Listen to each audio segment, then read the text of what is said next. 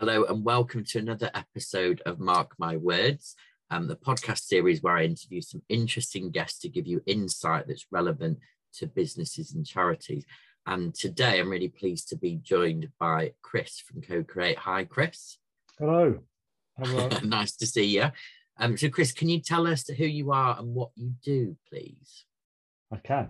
Uh, yes, and my name is Chris Hewitt, um, and I run a small-ish enterprise. We're a commercial enterprise um, with a kind of social purpose called Co-Create. Excellent. And tell us what Co-Create does, if that's okay. Of course. Um, Co-Create was set up originally with Department of Health funding. Um, as I say, we're now an independent entity, although owned by a housing association, which is slightly complicated. But our practice is all about helping people to effectively work more collaboratively. We talk about people centered change. Um, and we practice, or we certainly apply some of the principles of an approach called co production, um, which has got a lot of traction in health and the voluntary sector. And we're interested particularly in helping make collaborative approaches like co-production feel a bit more accessible and attainable, especially if you're working in a big organization where it can be quite hard to make change happen in a way that really involves people. Okay, thank you. So, what is actually co-production and co-design, and I suppose more importantly, what what are the benefits of it? Mm. Well, the benefits are when you start thinking about it, quite self-explanatory, because um, the fundamental idea is that if you're going to make a change to a service, a product, um, a place, that you should involve the people who are going to be affected by that change in the process of making it. And why co-production is kind of necessary, I suppose, as a com- as a as a concept, as a set of methods, and as a mindset, is because when you start trying to involve people in making those changes, you quite quickly realise it's not as straightforward as just asking people what they think because there's power structures that are there. There's often a history of different relationships. There's people's basic relationships with larger organizations there's feelings of belonging or importance or worth or interest and enthusiasm confidence in themselves um, all of these things that you kind of have to tackle if you want to get on a level footing with people and involve them in making change together and again that's a kind of fundamental real underlying thing throughout co-production is recognizing power imbalance um, and addressing it, doing something to to change it in that relationship while you're making change together. Brilliant, thank you. So yeah, so kind of involving people that are going to be affected by a service or something sounds, you know, like a no-brainer, but you've just outlined all the different ways it can be challenging and the things that can stop people from doing it, I suppose. So so if if you were trying to encourage an organization to adopt co-production or co-design then what what tips would you give them to try and encourage those processes well i think it's probably starting small there's a if you if you read up on co-production there's a lot and particularly if you look on social media people tweeting about it a lot of people use the term slightly glibly and then a lot of other people shoot them down for it. So a lot of discussion is about that isn't co-production, that isn't co-production, um, and sort of rightly so to an extent because um, it's a term that means a lot to a lot of people, and uh, and if you feel like you know it's transformed your life and your experience of using services, and particularly the way it preserves people's well-being and their power and stuff throughout process, you don't want to see it being thrown around unnecessarily. But I would say there's a lot of stuff you can be doing straight away that is working towards kind of full-blown co-production. And it's mostly about the kind of mindset and it, it's like a muscle that you can develop through practice. So curiosity is a big part of it. And it's trying to kind of think outside of the the lines that we tend to go down particularly when we're working in our job role um, and challenging some of those assumptions particularly if they're assumptions that you're making about what someone else thinks or wants or is likely to do or be motivated by and rather than just taking your own kind of word for it asking people. So that's a really good place to start is trying to have more curious kind of conversations where you don't know what's going to come out of it. And I think so with that is a bit of humility, um, but there's a bit of freedom that comes with that as well, because I think you have to kind of admit that you probably don't know everything. Uh, but then there's a, I say there's a kind of freedom in that because you shouldn't know everything and you shouldn't feel like you ought to know everything. so you can you can kind of share the problems, the challenges you're facing with people a lot more easily. And the other thing is just to look really so curiosity about other people and what's important to them, but it's it's kind of genuine curiosity about what you're already doing and how that might be making people feel or how people might experience interactions with you. I've just written a short piece just about how we are perceived by people. If we're representing an organization, it's easy to feel that we're powerless because you kind of think about how much agency you have over the different circumstances of your job, what happens each day, the types of tasks you can do, where you can do them, how long you can do them for, those sorts of things. And you, it's easy to feel powerless.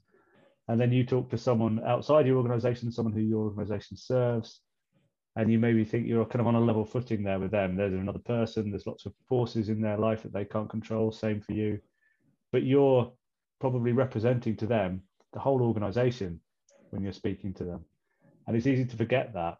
And there's something really important about that. It's thinking when we're talking to the public, to people who access our services or the people we serve in general, we're probably being seen to represent, hold all the power of the whole organization. So, uh, so you kind of need to tread a bit carefully really good points. Yeah, it was making when you're talking, it made me think about um, from an individual point of view that kind of imposter syndrome as well. So it's almost like how you think that if you're talking to uh, somebody senior in a different organization, like a senior manager in the NHS or CCG or clinical commissioning group or whatever, it's like, oh my goodness, these are really, you know, important people and, and I'm just this. But yeah, it's an interesting point seeing it from the other side as well. So if you're talking to the public about what that means if you're representing an organization.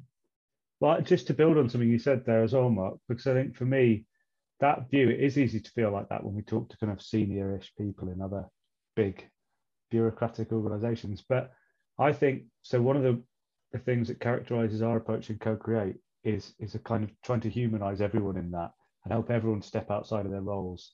And I think um, it's as harmful often to view other leaders as being kind of above us as it might be to view people who are outside of our service or outside of our organization as different or other.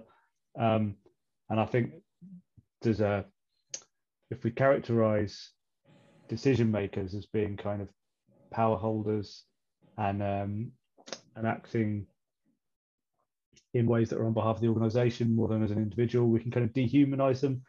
And I think a lot of where co-create has the most effect is when we are demonstrating that empathy and compassion towards everyone.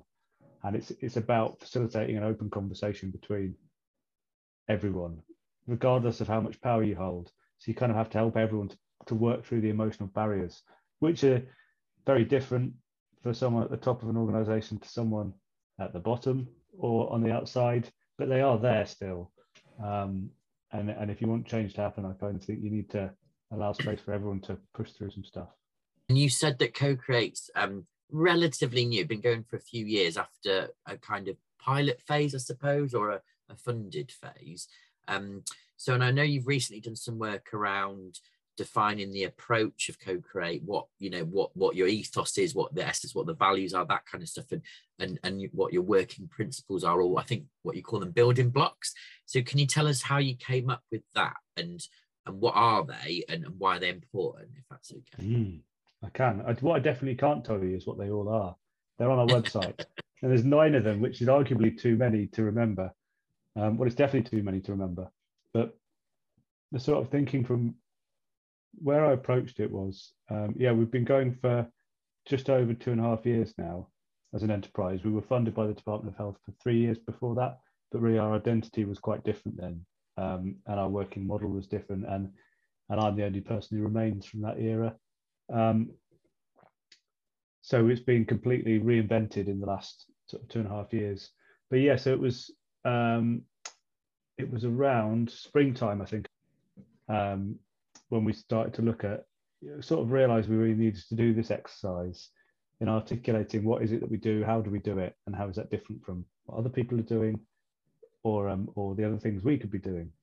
And it came out of necessity because um, so I took on our first member of staff in Fed's person beside me. Up till then, it had all been freelance associates um, who were delivering projects with us. Um, and it was in it was through trying to share share the workload, share things like the pool of associates, the types of projects we're taking on, the project setup process, start, started to realize it's very hard to talk about is this associate ready for doing this? Are they capable of doing this? If we couldn't clearly articulate what is it that we do, do and don't do, if that makes sense. Mm. Um, and someone recommended an article which um, about Draw the Owl, Twilio, I think, is the organization, probably mispronounced. Um, but really an interesting set of ideas and really aspects of it really resonated with me about that firstly that just that it's okay to not define your kind of values and ways of working for the first couple of years and actually probably better.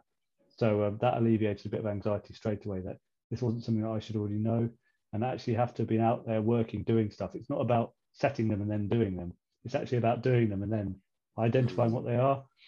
Um, so we did an exercise where we we asked so at the time we had maybe 10 or 12 freelance associates doing bits or pieces of different projects and asked them all what does it feel like when you're doing a co-create thing and how is it different from other things you do and you're involved in? And um, quite an open way and i think we had some calls with people where they gave their input. Um, which mark you helped with didn't you? And uh, so took some calls from people. We some of it people prefer to do it written, and we had a couple of prompts, a few different questions to ask them. But really, what we wanted was a volume of, of just thoughts and feelings. Um, we then put that into we use Miro a lot, which is a digital whiteboard platform. We use it for a lot of things, um, and we used it in this case for doing some kind of thematic analysis. So there's probably over hundred individual ideas that came back, and we started to group them and theme them and look at right what are the common things we're starting to see form here. Um, there's another important bit I think from the Twilio article that struck me, which was they they have nine. I mean, we wind up it, it's semi coincidence that we wound up with nine, but also I suppose it felt like a safe number from, from what they'd done. I liked their ethos about it, which was you don't it's not there because you expect everyone to know all of these. Um, you expect everyone to be kind of able and willing to adopt them when they're doing work for your organization, and that's how I look at them. Um, so I don't expect everyone to arrive and they're like, oh, yes, I already do all of these things all the time in all of my work. Um, but I do expect to be able to have a conversation with someone and say, this one here, I've noticed you don't seem to be doing this one so much. Now, is that because you, you, you're kind of able to do it and you don't want to, or because mm-hmm. um, you don't feel like you've got the skills and ability to do it? And um, it's and so it's just a kind of starting point for conversations as much as anything. And I think the other thing is that, again from the article, that a couple of them will resonate. Everyone will have a couple that stand out to them, and they're like, "Yes, that's absolutely for me." And then the rest of them they'll kind of be happy to live with, um, and then that's fine. But for me, they make up the whole piece, you know. And they're for me, they, and I, and I suppose because I'm, it's kind of my organisation to an extent, or or I set the vision anyway.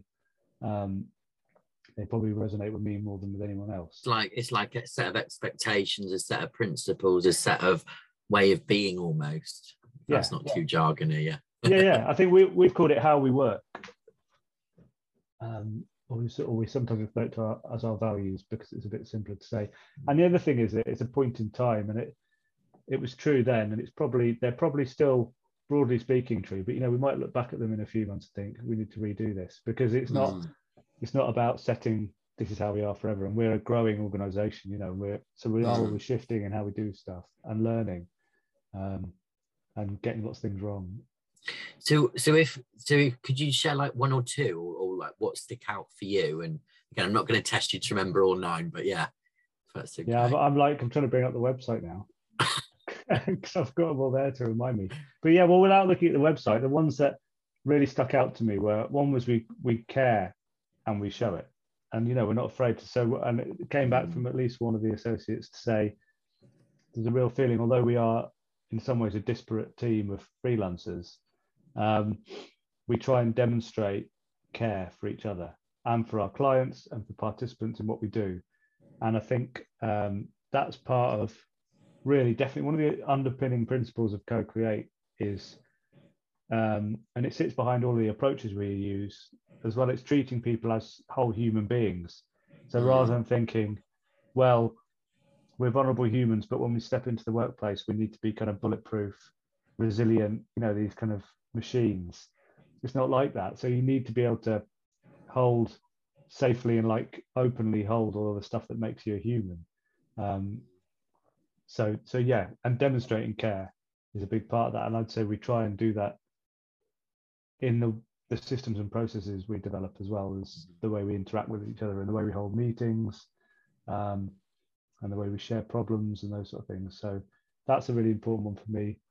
Um, and another one is about well, two two that are other are really important to me. One is, and they're almost contradictory with one another, but one is about things kind of getting messy, and, and I was feeling okay with that.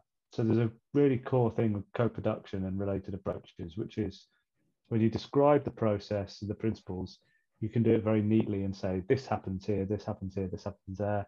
And then you start doing it and you just feel like everything is falling apart around you. And there's so many unknowns because you've invited so many people in. And the whole idea is you don't decide what the outcomes are at the start. You find them and develop them together along the way.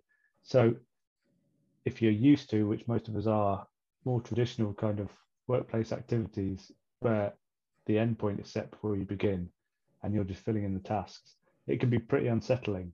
And I think we're all we all support each other to to work with that kind of feeling of being in mess, but confident that it's going to um, end in something good. So that's that's a really key one for me. And then the other side of it, which is, as I say, you could view it being as being at odds with that a bit, is about um, just being really rigorous and professional about stuff. Um, in co-production, the whole concept comes from a kind of grassroots place. Um, and it's got a lot of traction in, as I say, kind of community spaces and um, and holds a lot of meaning and power for people at a kind of individual and community level.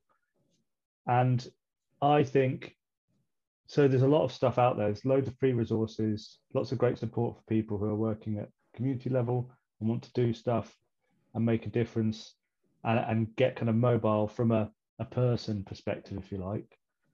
I think there's less accessible stuff at an organizational level for starting to try and kind of dissolve the structures and because it's all very well having lots of activated enthusiastic and passionate people who want to be involved in change but if organizations aren't capable of, of doing that then you know we need to find a way to help meet in the middle so that's where our work tends to be with the kind of power holders in a co-productive situation um, and to do that one of the things that we do is super rigorous and we try and present everything in a kind of professional if you like way um, so most of us have got experience of working in big organizations um, local authorities in the nhs other big kind of bureaucracies or corporate settings and we're we're kind of prepared and able to show up in those places. And like you were saying earlier, Mark, to be confident talking to heads of stuff or um, you know senior CCG people, and not feel like we have to kind of we don't have to slip into there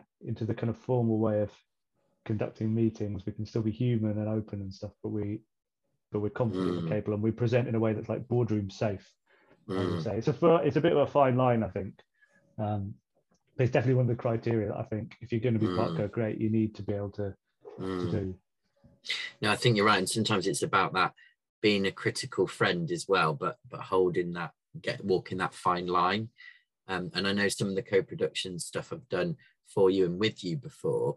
Um, your earlier point, definitely, and I know we've talked about this before. It's like get comfortable with feeling uncomfortable because you don't necessarily know what the outcome's going to be but it's about holding the space, holding the process, giving people the opportunity to have their say, using tools to try and bring out their own wisdom, um, but in the same way that you just don't know what's going to happen. yeah, which can be terrifying, and also especially when you're, you know, and I really feel for. I suppose I've got a couple of years of this under my belt, so it's less nerve wracking for me. But I still get really anxious about it. You know, that you we've got a big project. You know, we substantial amounts of money have changed hands or will be changing hands. We've told people we're going to be able to do this thing, deliver this thing, and we've got no idea what it is yet. So it's pretty anxiety inducing for people, understandably. Um, but in my experience, you know, trust the process and you focus on what's in front of you and doing that to the best of your ability, and you you will get to a place that you need to at the end. Brilliant, thank you. So you, you mentioned a few times the kind of um, the associate model that you you um, operate, and you know I've, I've done some associate work for you before as well. So how does that work? How does that associate model work, and what are the benefits? Would you say? Um, well, it's simplest. So it works very simply. It's and it's brilliant. It's and it's really. I would say if you're trying to grow a business, um, particularly the sort of so we're effectively a management consultancy. You know, that's the closest kind of model you would um, compare us to. Um, and what it's meant for us. So, so the way it works. So when I started the enterprise, which was two and a half years ago, it was just me. That was it. So I would go out pitching to clients. I'd design a whole project. I'd facilitate everything, to facilitate workshops, write it up, write a report, a whole lot. Quite early on, you know, the plan was always to work towards getting some associates in to help um, and quite early on, I managed to recruit quite a few associates, including you, Mark. And um, so the way it, the way it used to work would be that um, I knew all of our. I mean, I still do. I know all of our associates. I know what their kind of strengths are and their experience. Um, it was a very informal kind of recruitment process early on. We had one wave of recruitment with a big event, and then after that, it was very informal. It was people I met through networking, really, who I would kind of recruit and add to the pile. And um, and I'll, I will always have the first conversation with a client have a chat to them about what they're interested in and what, what they're hoping to achieve. And we'll have a discussion about whether we could make a difference there. Um, and then I would write the proposal. Yeah, so the saying, yeah, so I, I would do the initial proposal, set out the project plan, and then as and when required, bring in associates. And initially, it would be me leading and then associates delivering elements of a project, maybe going conducting some interviews, facilitating a workshop, co facilitating with me.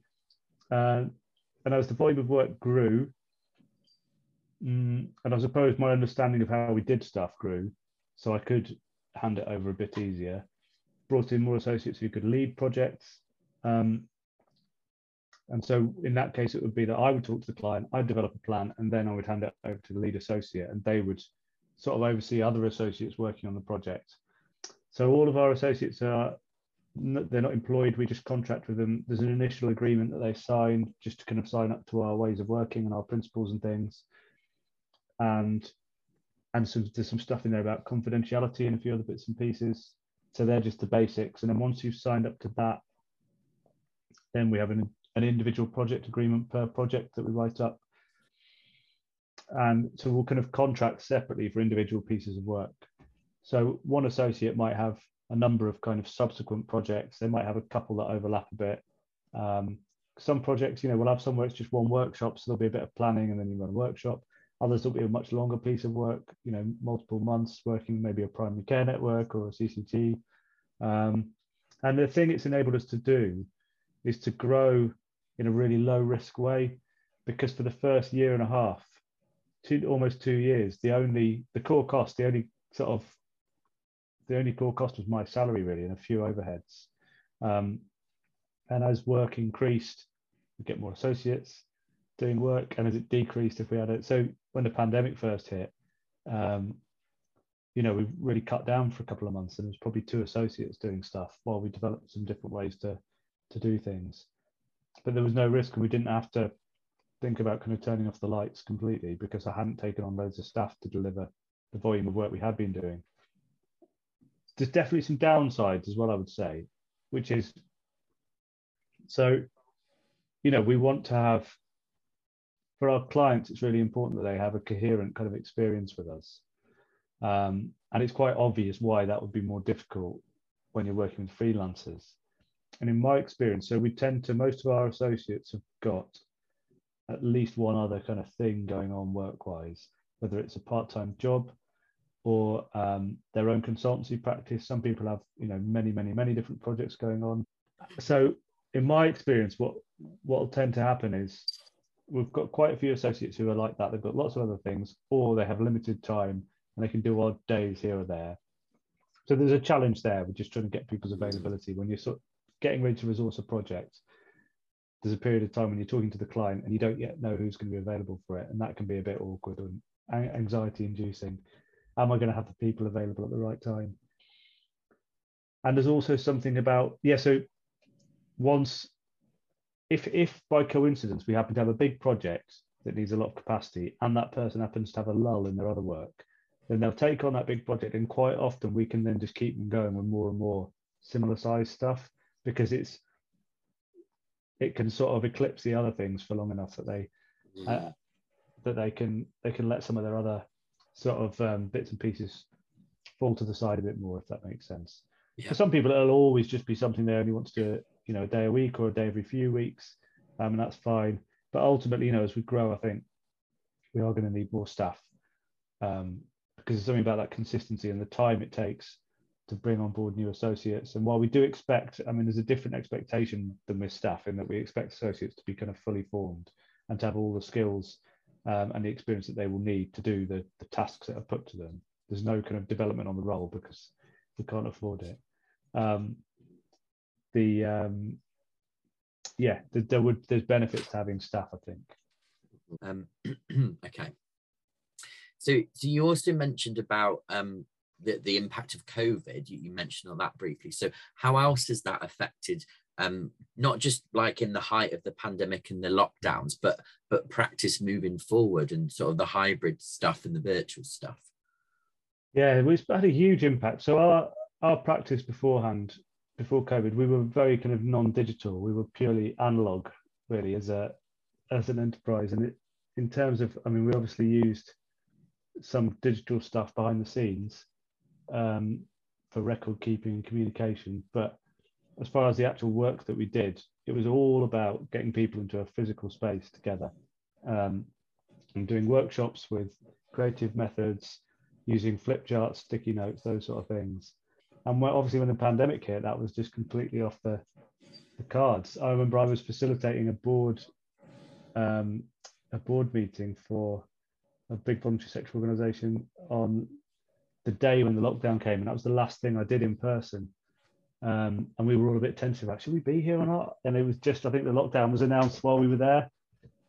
So yeah, after that we had a month at least where we were just it was myself and two associates who were doing more work at the time, and I and I I was really unsure what to do, but I kind of had a feeling that you know the the priority to get people involved in designing services and making change hadn't gone away mm. and wasn't going to go away.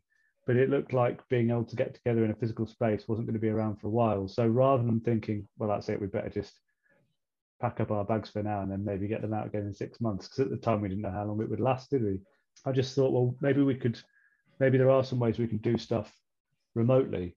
So um, I sort of took a bit of a chance and got paid a couple of associates to help me, and we we developed some ways of doing stuff using Zoom, Miro, digital whiteboard platform, few other things we tested out and, and maybe got rid of. And, um, and managed to get commissioned by NHS England to do a bit of work with them on remote co-production methods. And since then, it's really gone from strength to strength. I mean, pre-pandemic, the furthest afield we'd worked was Leicester, and now you know we've got projects in Morecambe Bay. I've got associates in Scotland, Cornwall. Um, we've got stuff all over the country right now we've got active projects. We've got one in London, we've got two in Leicester, Liverpool, Morecambe Bay, Sheffield, um, you know, all over the place. And and I think some of the things that we've found, the efficiency of doing stuff remotely, I mm. think I would be very keen to keep a hold of, even if mm. everything does return to kind of normal. Mm-hmm. Brilliant, thank you. And you also talked earlier about kind of your role and how it's developed from that initial in the early days, kind of doing everything to, to now sort of being more um, taking more that strategic business development, that overseeing role. So, so how do you manage all those responsibilities and tasks, and and and also how do you look after yourself in all that as well? Mm, very good question. I'd I'd say it's a work in progress. Yeah. Would be my answer because I think yeah the the idea is definitely to try and spend as much time as I can looking at the strategic side of stuff. But the reality is, um, and I don't know if this is always the case when you're growing. I, I think it may be. You can't get out of the operational side of stuff um, because we're still trying to kind of really define exactly what we do and how we do it, and so there's always a bit of kind of you know zooming in and out, I guess, from different perspectives. So from a work side, yeah, how do I keep myself well and manage the different things? Well, I've I've had to learn to be quite disciplined. I think. Um, I've got my own personal. Something's made a big difference to me. Things to do with just my own well-being, looking after myself a lot better than I was. Um, I haven't drunk any alcohol for nearly a year now. That's made a big difference to my kind of energy levels throughout. You know, not that I was drinking during the day, but just I would have a drink in the evening to relax sometimes, and then you're not quite as sharp the next morning, and I would notice the cost of that. Um, I stopped drinking coffee a couple of months ago. I was a big coffee drinker. It's another thing that's made a difference. I, have got a routine, sort of one of those sickening morning routines that I used to hear people talking about and think, how are you? How are you even doing that? But I, so I tend to, my alarm goes off at about six and I meditate, I write in a journal, try and read a little bit, and a couple of mornings a week go for a run as well. And that, just those little things, they make a big mm. difference to me. And then so it's kind of getting yourself feeling the best you can to then because a lot of it is about ability to make little judgment calls about where you're going to spend mm. your energy i think and for me i notice if i'm too tired i can't make those decisions as easily and then i get dragged into things that then take my energy and then i haven't mm. got enough energy to do the things that are really important and i should have been doing first um, mm-hmm. But other than that it's just trying to trying to surround yourself with the best people i think is a big mm. part of it and and and stay in touch with them you know mm-hmm. talk to people and be open and communicate and listen and be honest and all of that stuff makes a huge difference because then there's a risk that if you don't do that you can if you if you subscribe to an idea that you you're supposed to be some kind of um i don't know hero or or fixer or whatever you think you ought to be um it's easy to get yourself into the mindset of you know like oh i should be fixing this for everyone then um you you know it's it's a lo- it would be a lonely and unsustainable place. So I think it's being honest about the challenges and sharing mm-hmm. with everyone and trying to work through them together. That makes the biggest difference, I think. So if if you could go back three, four, five years or whatever to the start of the co-create journey and knowing what you do now, what what sort of what's the one big bit of advice you'd give yourself or tip that you know now that maybe you didn't know or didn't appreciate sort of in the early days. Yeah, it's interesting. Well, my because my co-create journey, it's very hard to get a short answer out of me, Mark. I do apologise. my co-create journey started. I was a coordinator on the old project, Department of Health one. It, it was just really good timing getting on it because I fell into it. I applied for a different job and uh, and didn't get it, and they offered me a chance at this one, and it sounded interesting, so I said yeah. But it just there was something resonated, and I don't. So I don't think I would do anything different because I, I kind of grabbed it with both hands and I stuck at it. And everyone else, um, when the funding was sort of ending, everyone else left one at a time, um, and they, I was sort of, they blinked first. but I've, I just felt really sure there was something that resonated with, with me about mm. co-create and the way it worked, and I thought I would really like a shot at running it if the enterprise does come up and if we win, we put a business case in, and if if they take it on, I thought I would really like to go at it, and um, yeah, I think I'd probably tell myself not to be so. I think it's confidence, but I don't think you can, it, it's being confident about where you're setting your where, where you're investing your money. I think is a big part of it. How you're spending your time and your money, and and trying to focus on the long game because all the time we've been trying to prove the model really, and we still are. Mm-hmm. So there's always a mm. pressure to try and generate surplus because, you know, that's that's the proof that the business is working well but really, um, you know, I think maybe just having a bit more bit more confidence just to really invest in in marketing and stuff early on. But I, then I think if we'd grown any faster, I don't know how I would have coped with it. Mm. So yeah. something about almost like sticking to guns. It almost like sounds a bit like a gut feeling as well, to some extent.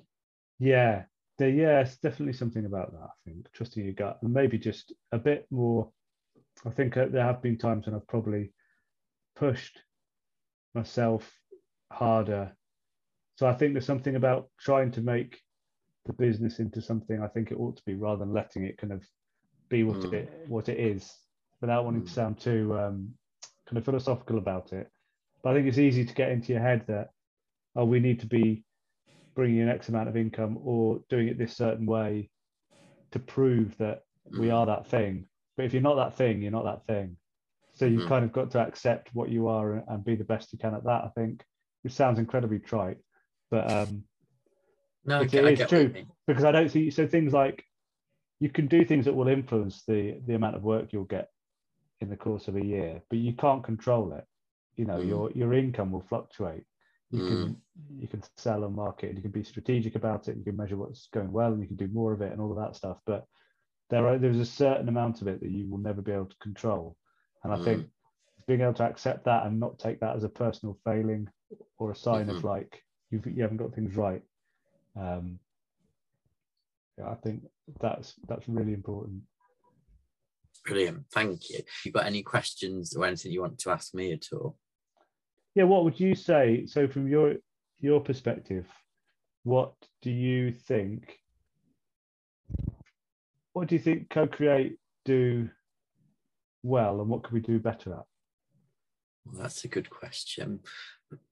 um, I think, I mean, you've, you've talked about the associate model. I think there's definitely strengths in that in terms of being able to involve maybe a wider pool than you would have if you were, you know, employing one or two people, and and then to some extent, I'd imagine. Well, I know sometimes it's about then you can you've got a wider pool to sort of um, deploy certain people with certain skills or backgrounds or experience to certain projects. So I think, yeah, there's strengths in that, I suppose.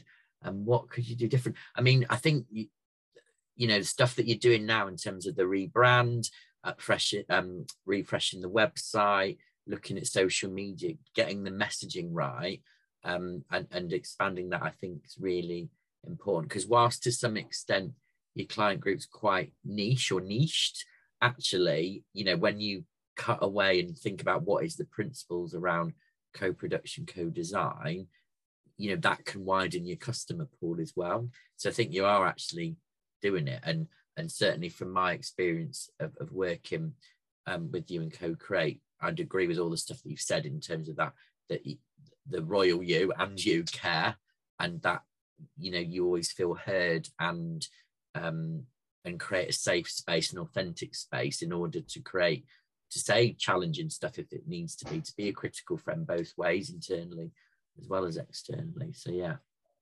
I think those would be my Mm. thoughts. That's helpful. Thanks, Mark. Yeah, because I think, and if I was going to say one more thing, I suppose it's just feels really important to kind of own the fact that it's not it's not a smooth ride. You know, it's not for any, but that's and expecting it to be or selling it as if it will be is um is is kind of a mistake. You know, Mm. and owning the fact, but actually, what makes it work? It isn't the fact that we get everything right; it's that we are prepared to talk about how we can do it better and, and we're kind of curious about that and, we, and that we don't feel intimidated by that and we're actually quite happy to have those conversations Mm.